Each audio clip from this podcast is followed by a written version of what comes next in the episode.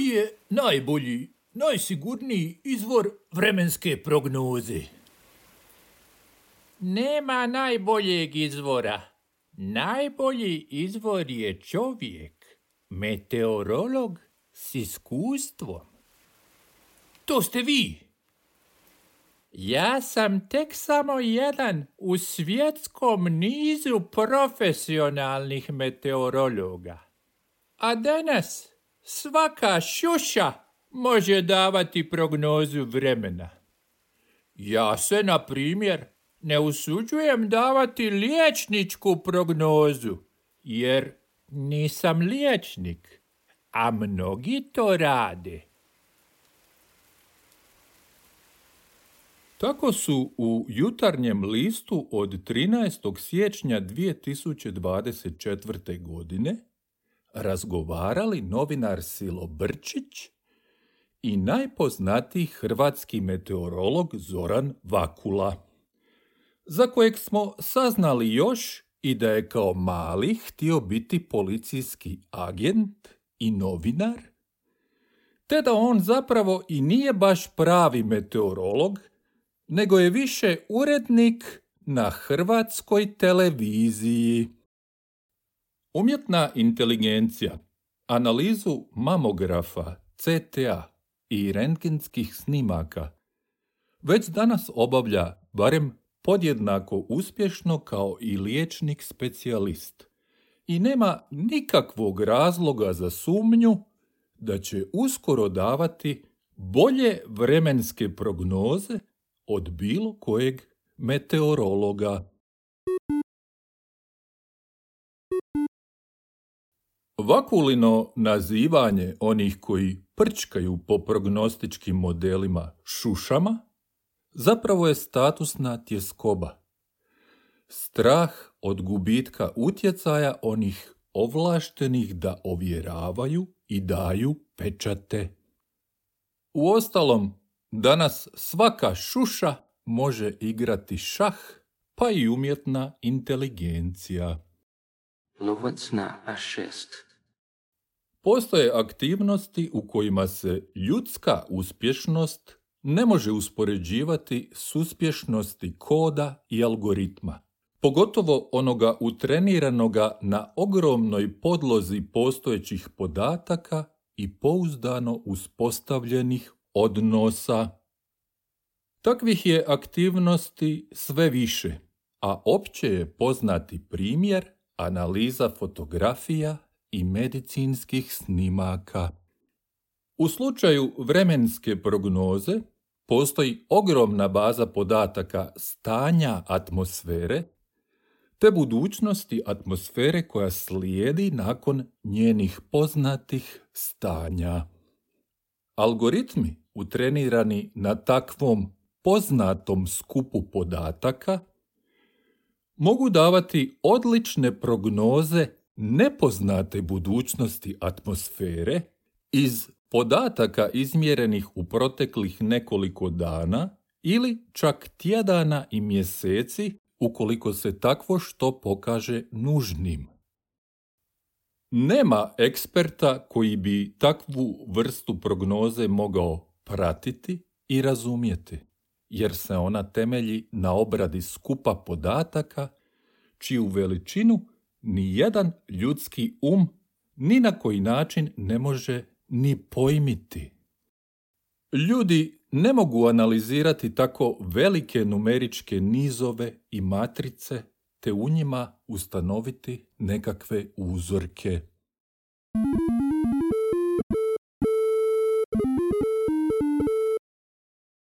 Današnja umjetna inteligencija temelji se na algoritmima koje nazivaju organskim ljudskim imenima, neuralnim mrežama i dubokim učenjem. No, ona je antiklimaks i antiteza fizikalne pa i šire ljudske spoznaje koja raznolikost svijeta pokušava svesti na nekoliko razumljivih prirodnih zakona. Umjetna inteligencija uopće se ne bavi razumijevanjem niti zakonima u podlozi zbivanja. Ona je proizvedena s namjerom da kategorizira zbivanja, odnosno da prepoznaje uzorke koji se ponavljaju u ogromnim skupovima podataka o zbivanjima.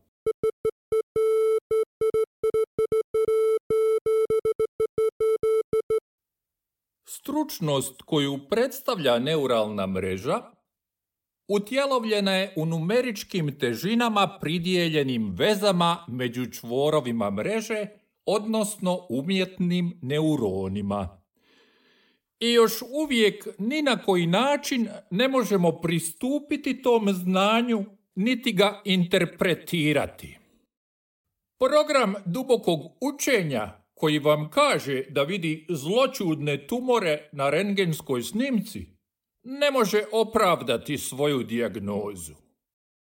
Program dubokog učenja koji klijentu odbija bankovni kredit, ne može vam reći zašto to čini.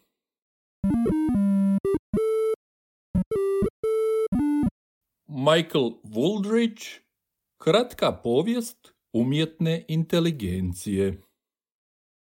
No, to nikako ne znači da utrenirani algoritmi nisu uspješniji od ljudskih eksperata u ocjenama i prognozama koje daju. Nitko više ne može pobijediti algoritme u šahu ili drevnoj strateškoj igri Go.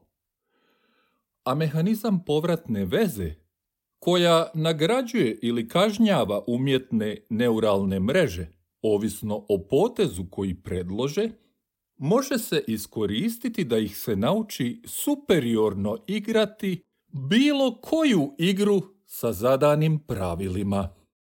Konj. Na C6. Sama pravila, odnosno zakone na kojima igre počivaju, nije u samom algoritmu uopće potrebno eksplicirati. Ona će nakon procesa učenja biti implicitno zapisana u ogromnom nizu brojeva koji predstavljaju stanje utrenirane neuralne mreže, premda se iz tih brojeva ni na koji način neće moći očitati.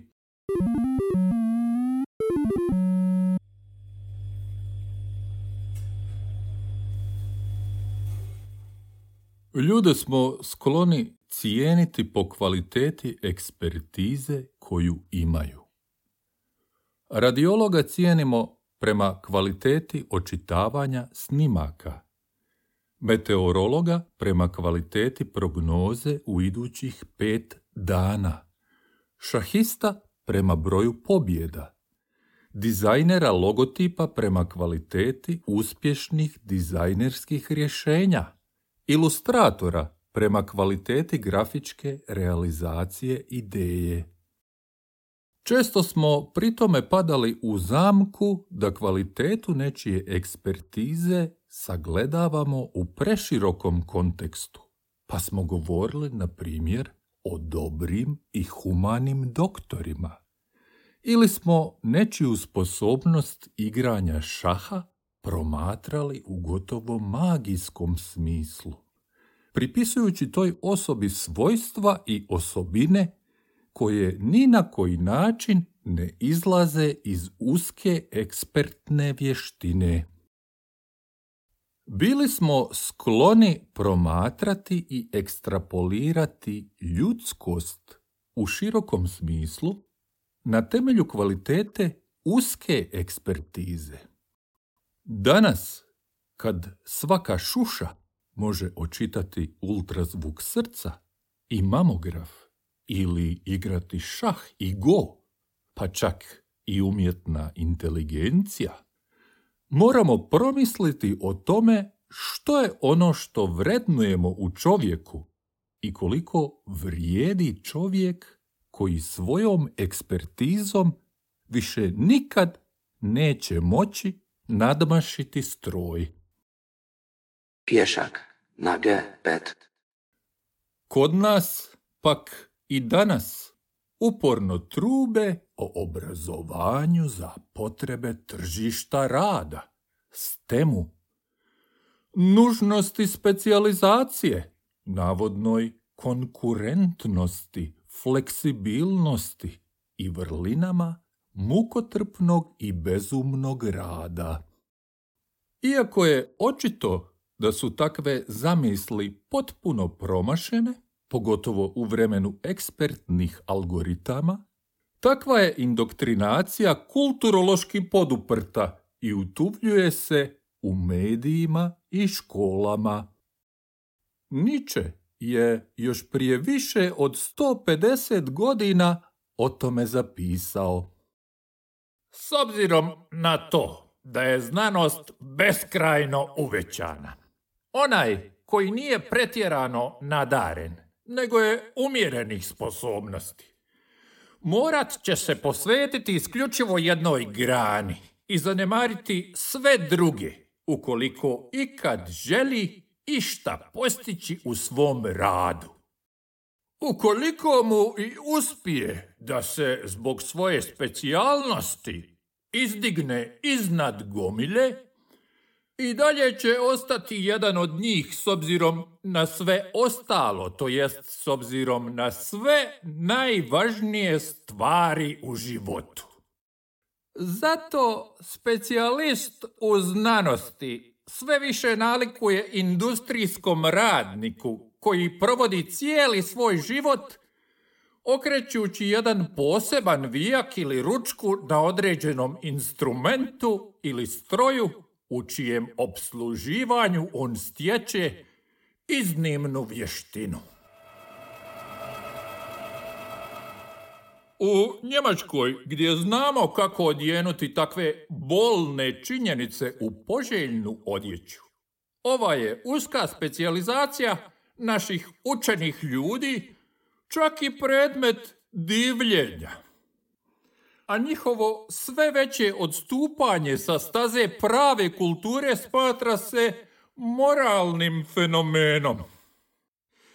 Odanost malim stvarima, ustrajna dosljednost postaju iskazi najviše hvale, a nedostatkom kulture izvan specijalnosti paradiramo u inozemstvu kao znakom plemenite dovoljnosti. Umjetna inteligencija danas već odlično prevodi s jednog jezika na drugi, a s njom možemo i čavrljati, i to zato što je jezik moguće interpretirati odrediti u njemu uzorke, strukture i gramatičke oblike, te tako projiciran, kategoriziran i rastavljen jezik provesti kroz računalne algoritme. Zašto pamuk u poplavi brije? To nikako ne znači da u tom procesu s računalne strane postoji neki razum ili inteligencija.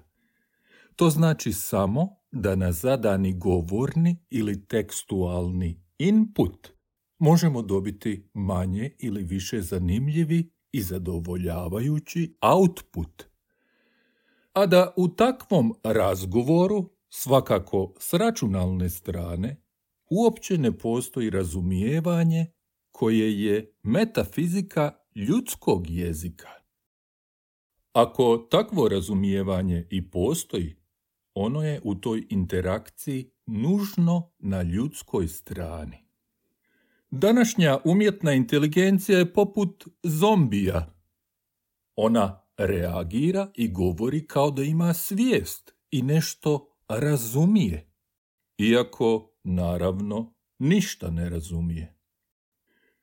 Problem je umjetne inteligencije što ova izjava vrijedi i za veliki broj ljudi. Odsviraj Chopinov nokturno u des duru iz opusa 9, kako bi ga odsvirao Pogorelić. Naravno.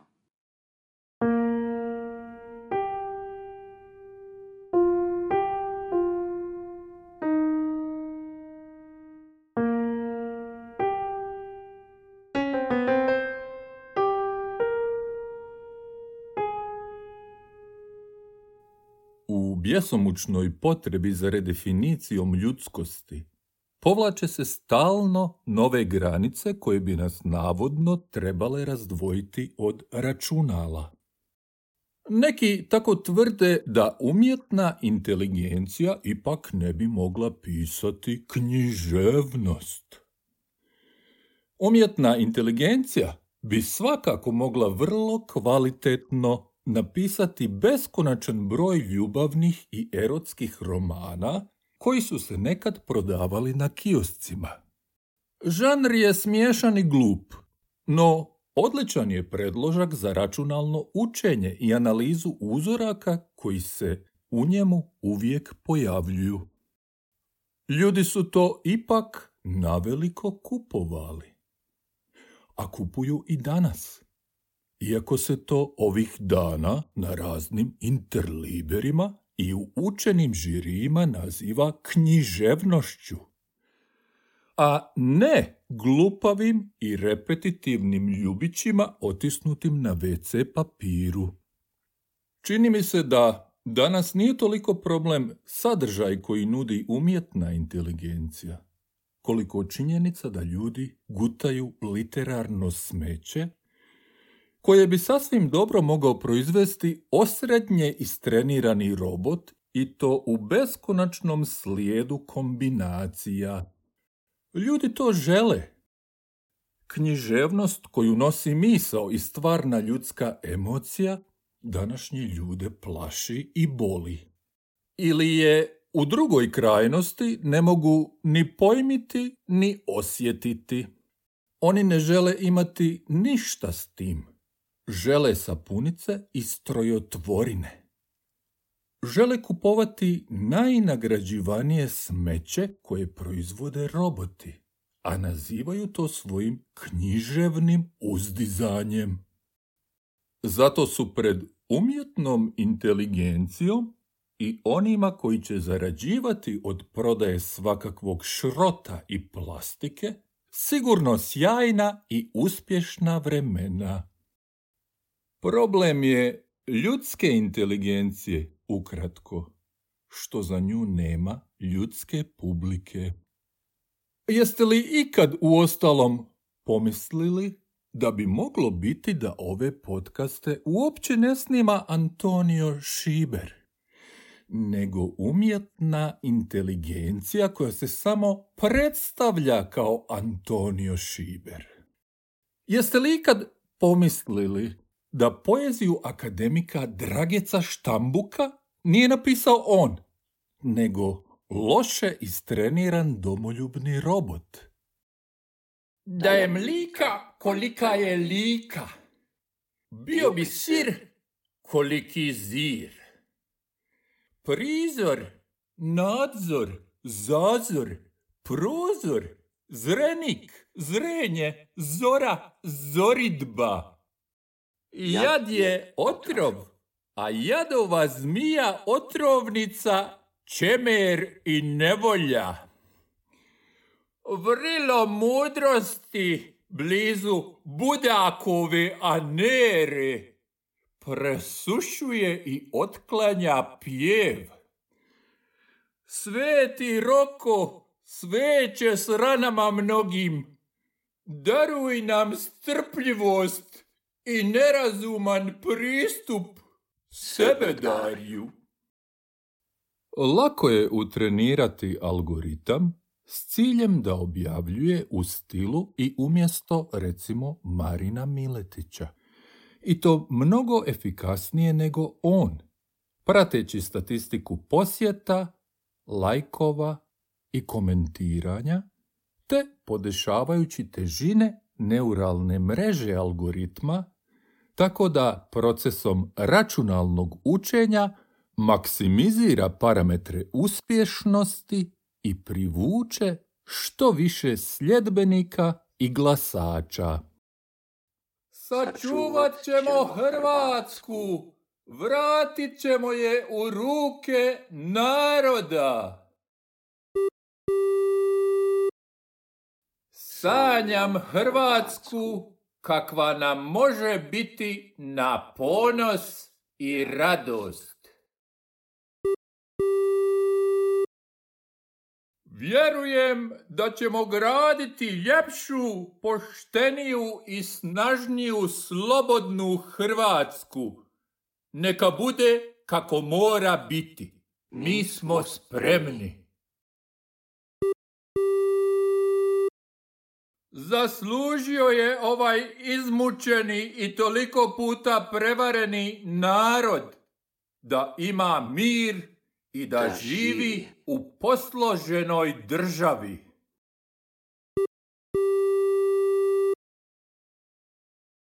Neka sve u našoj domovini što ne valja, što je trulo, koruptivno, što je lopovski, što je močvarno, propadne i nestane. Da bi disala opet naša Hrvatska, slobodna i lijepa ko u snovima. Dobro će pobjediti Hrvatska, ljubavi naša.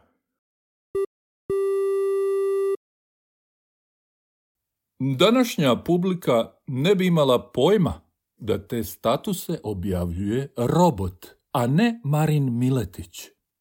Politika je danas takva, a ljudi s nepomućenom i beskrajnom radošću dočekuju nove doze ispraznog političkog smeća koje je lako kategorizirati i strojno proizvoditi.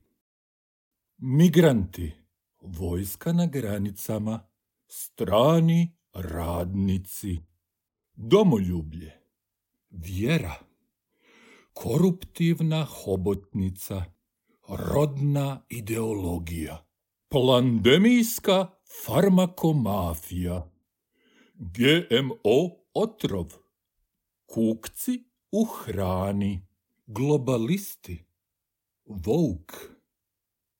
Ljudi to vole. Postoje fizikalni modeli koji gibanje i ponašanje ljudi opisuju kao da su bezumne čestice pod utjecajem sile i okoline. Upravo tako izgledaju lavine histerije, mržnje i zla koje se lako mogu pobuditi u ovakvom društvu. Umjetnu inteligenciju lako je naučiti da huška, da probere i istakne mete koje izazivaju najviše mržnje i reakcije publike i da svakodnevno podgrijava i pojačava tu mržnju. Meredith Broussard u knjizi Umjetna neinteligencija piše Microsoftovi programeri stvorili su Twitter bota Teja, koji je trebao učiti iz svoje izravne interakcije s drugim korisnicima Twittera. Bot je naučio širiti govor mržnje o rasnoj nadmoći bijelaca. Programeri su ga, iznenađeni, zatvorili. Jasno je, dakle, da umjetna inteligencija ima sjajnu političku budućnost, a njena će uloga već i u ovoj super izbornoj hrvatskoj godini biti vrlo važna. Poznajući u ostalom političke opcije u Hrvata, svakako predlažem da se u Hrvatski sabor čim prije uvede umjetna inteligencija. Ni u znanosti nije bitno drugčije. Kladim se da bi dobre tri četvrtine današnje znanosti, pa čak i one vrhunske, sasvim dobro mogli proizvoditi roboti i to neizmjerno brže od 145 članaka godišnje, koliko proizvode naši najcitiraniji znanstvenici. Mogli bi pisati i prijave projekata, one odvratne dijelove namijenjene tupim birokratima, koje bi k tome sami mogli i čitati i ocjenjivati. Mogli bi puniti kao što sam siguran da i već pune, baze podataka i citata i sretno unapređivati našu sjajnu proizvodnu znanost. Ljudi to žele. Žele pokazivati smeće koje su nataložili po bazama podataka. Oni zatrpavaju jedni druge tim vrhunskim smećem od članaka i citata, jer im treba za projekte, nagrade i top liste najcitiranijih svjetskih znanstvenika. Pa se onda žale kako je recenziranje presporo. Sad su dobili vrhunskog birokrata koji sve to može raditi mnogo bolje od njih.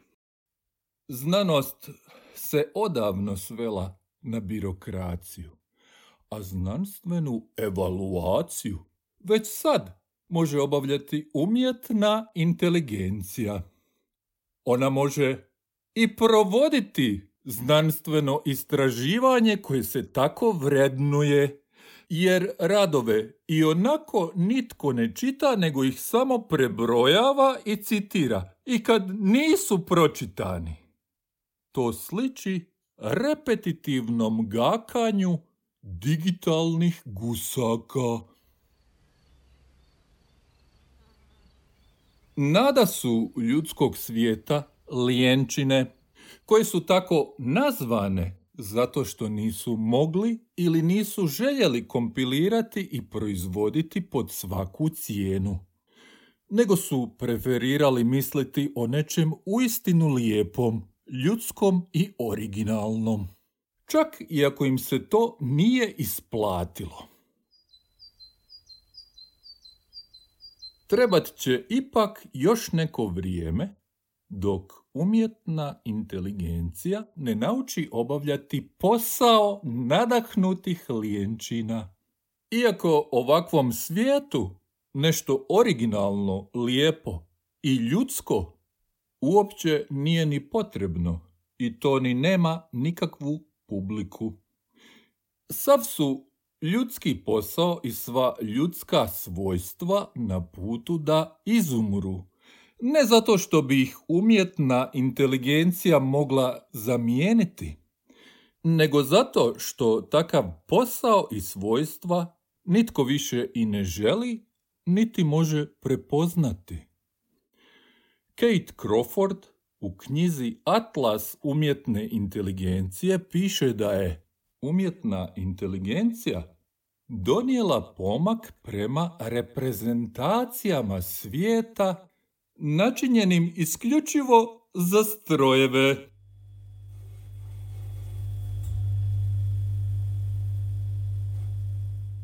Krajem studenog 2023. godine portal Forbes Hrvatska objavio je članak koji su po društvenim mrežama reklamirali naslovom Što mislite o ideji da umjetna inteligencija radi selekciju budućih zaposlenika. Poslovni magazin Forbes bavi se najpametnijim i najvažnijim ekonomskim temama. Listama najbogatijih. 30 lidera ispod 30. 50 najisplativijih znanstvenika ispod 50 rekordnim rezultatima, novim mandatima na čelu uprava i sve tako nešto. Tri navodno ljudska lica na najavnoj fotografiji članka, premda je danas postalo nemoguće razlikovati robote od ljudi, trebala su valjda poslužiti da utješe i uvjere čitatelje Forbesa koji su ti uopće? Kako o njihovim sudbinama neće odlučivati nekakvi algoritmi i roboti, nego pravi i simpatični, ugodni, lijepo odjeveni, polunasmiješeni i vrlo pristojni ljudi, menadžeri. Znajući u kakvom svijetu živimo, zaposlenicima bi možda čak bilo i bolje da o njihovim sudbinama odlučuju roboti nego ljudi koji su danas u pozicijama da nešto odlučuju.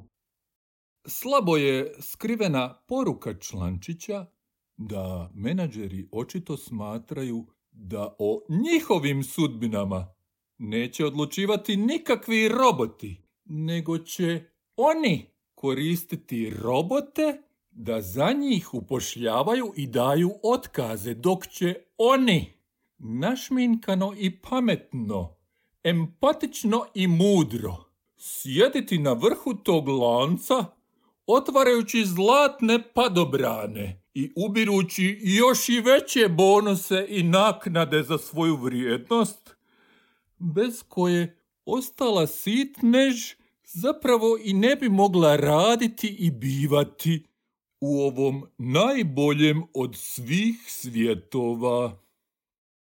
Jeste li znali da postoje menadžeri radne sreće, kao i timovi za sreću, happiness teams? Jedna hrvatska direktorica ljudskih resursa kaže da je njihov posao pružati empatiju ostalim zaposlenicima.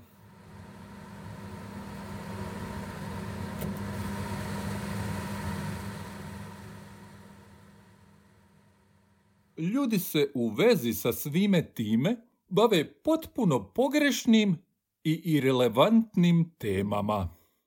Nije pretjerano važno hoće li umjetna inteligencija ikad sličiti ljudskoj u bilo kojem fundamentalnom smislu. Važno je kome ona služi i hoće li se koristiti kao navodno objektivno sredstvo protiv vas, kojem će posve racionalno i objektivno smanjivati plaću i davati otkaz.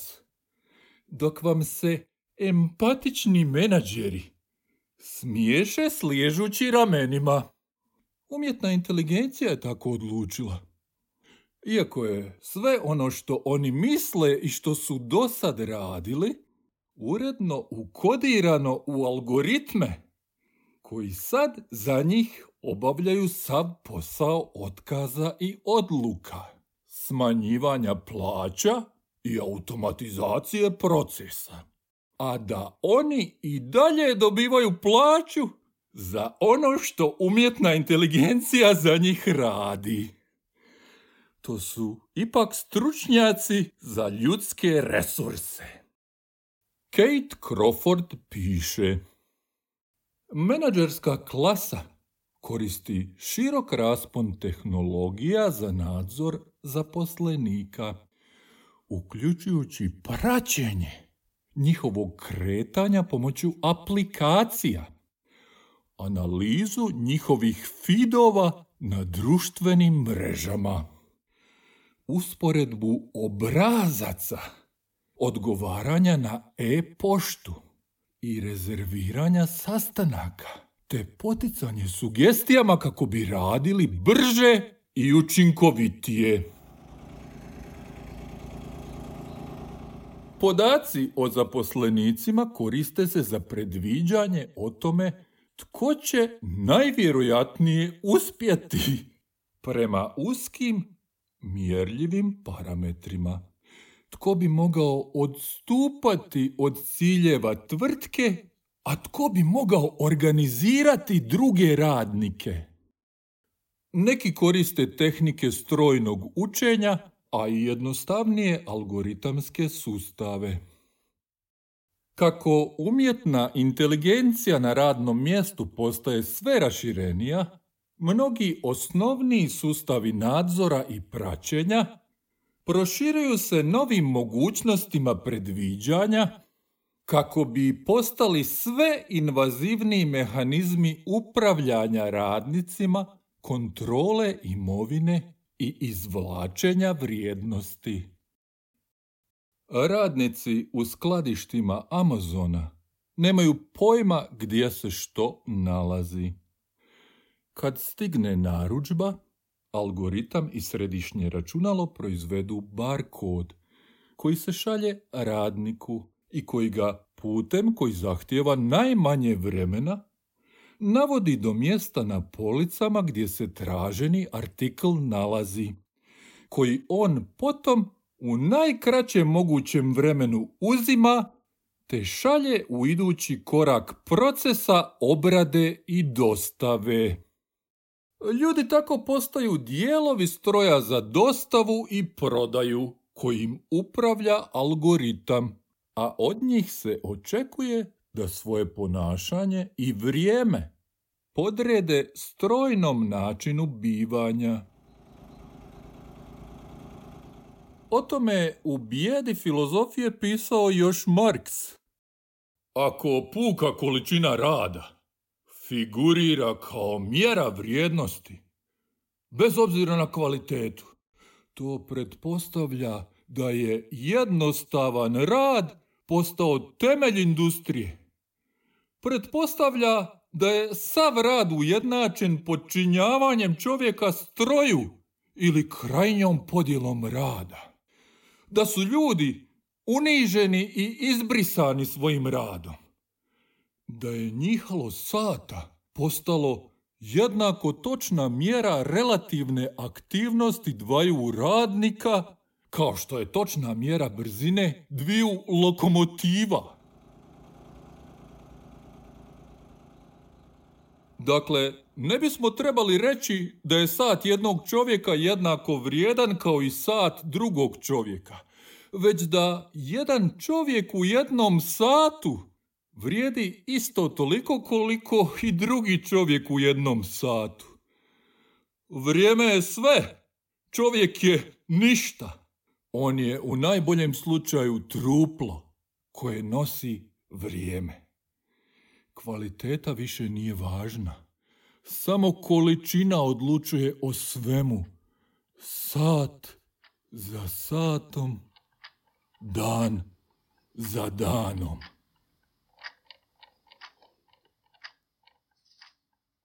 Za to vrijeme Jeff Bezos u solidnoj godini dnevno zarađuje sedamdesetak milijuna dolara za što bi kongoanskom djetetu u rudniku kobalta trebalo oko 150 tisuća godina rada.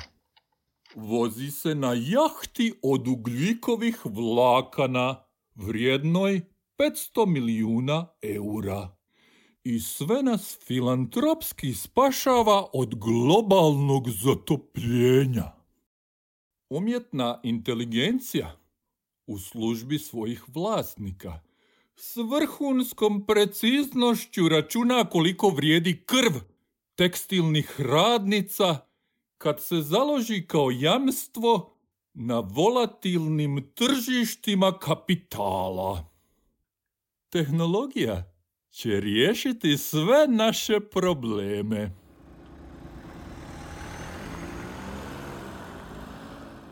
Umjetna inteligencija ne može kreirati organsku ideju.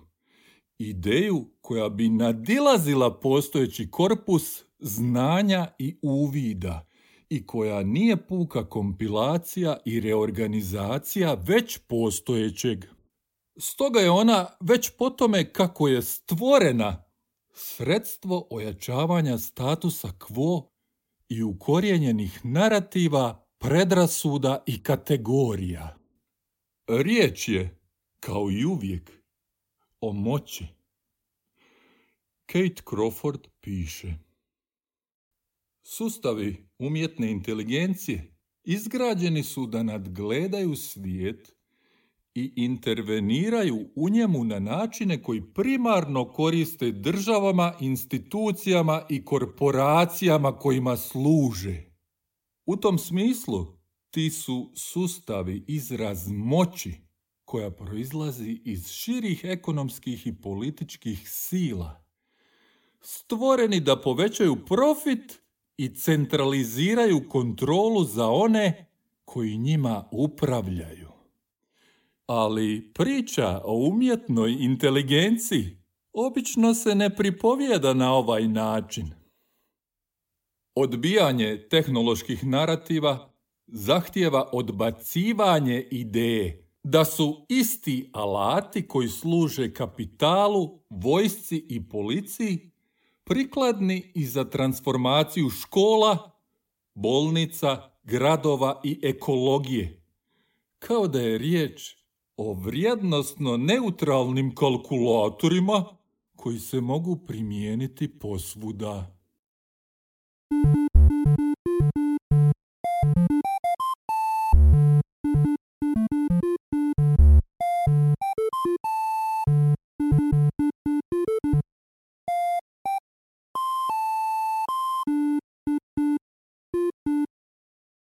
Tekst napisao i pročitao Antonio Šiber. Glazbu i zvuk napisali i generirali Robot i Antonio Šiber.